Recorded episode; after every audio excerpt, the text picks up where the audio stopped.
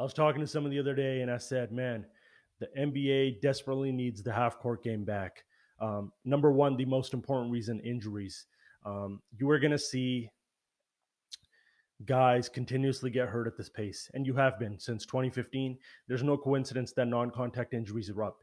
The NBA is the only pro basketball league that is now played like this, where it's a relay, it's a marathon. You know, you're just up and down, up and down, up and down.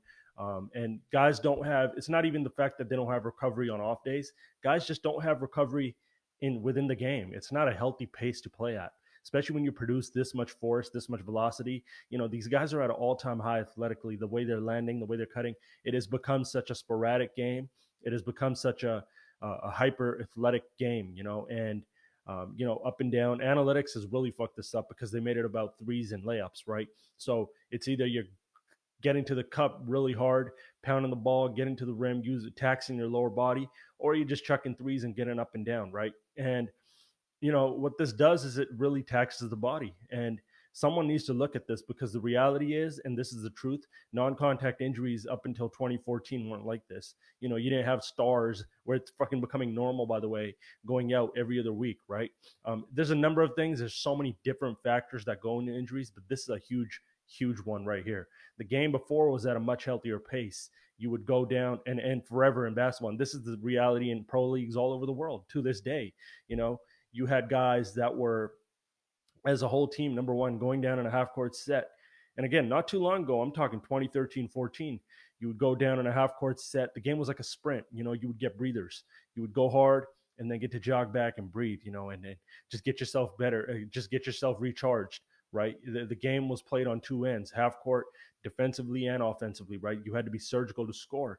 Nowadays, it's just up and down, up and down. And for they say for the sake of entertainment, but here's the reality. Like I feel like guys now, fans now, it's harder for especially the older fans that have watched basketball before 2014 um, to tune in and lock into these games full time because you end up scrolling on your phone. You're just sitting there and threes are going up left and right.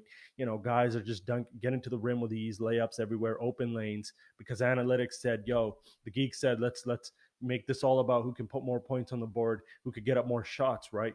Uh, and they did it the wrong way. Now you got fucking bigs, you got all these open lanes. You think you know how good NBA guards are, you know how good NBA perimeter guards are.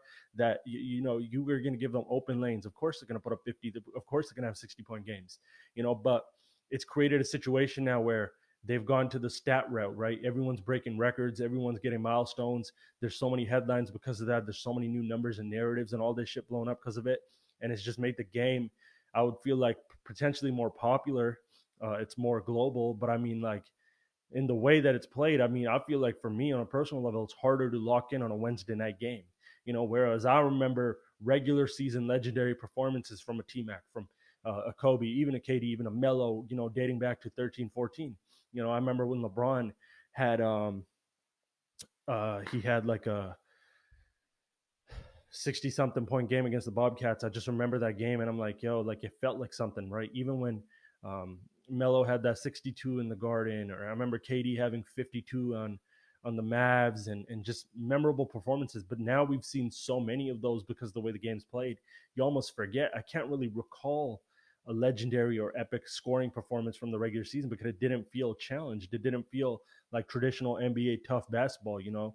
And I'm not saying I'm not being an old head saying go hand check guys. I'm saying, you know, the, the the challenge like the, the league is more talented than skilled than ever ever you know and i think that means that guys also need to be challenged more than ever or, or especially in the way the game is played.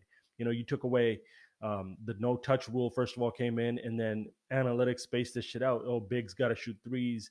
You know you got you, you lost the bruisers you lost the physicality right?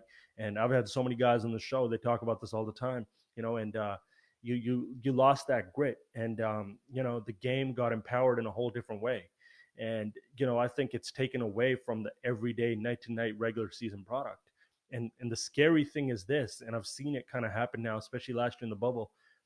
For the young guys coming in this is a new normal. This is the nba up and down high pace high scoring easy baskets easy lanes you know and it's just like a relay. It's a marathon you know and this in the playoffs is going to happen right? Like these young guys coming in.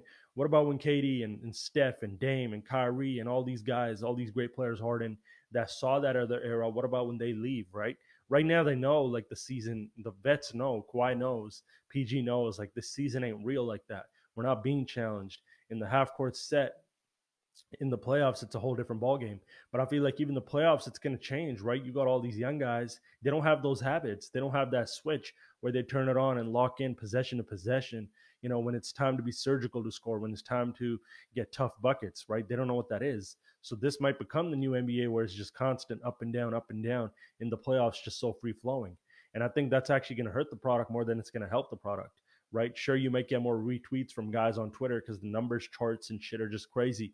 But I think like, you know, in terms of for the health of the players and for the and for the sake of the fans and viewership, and I feel like just the product and the way it's viewed and consumed, I think you got the half court game needs to come back. You need to be you need to get rid of the no touch rule so guys are challenged. You know, you need to um, get these analytics, you know, obsession done with get the bruisers back in the game, get the bigs back in the game, get the tough guys back in the game. So you have two bigs in the paint again some nights. You know, you have um, it's not always a five out, it's not always a four out, one in.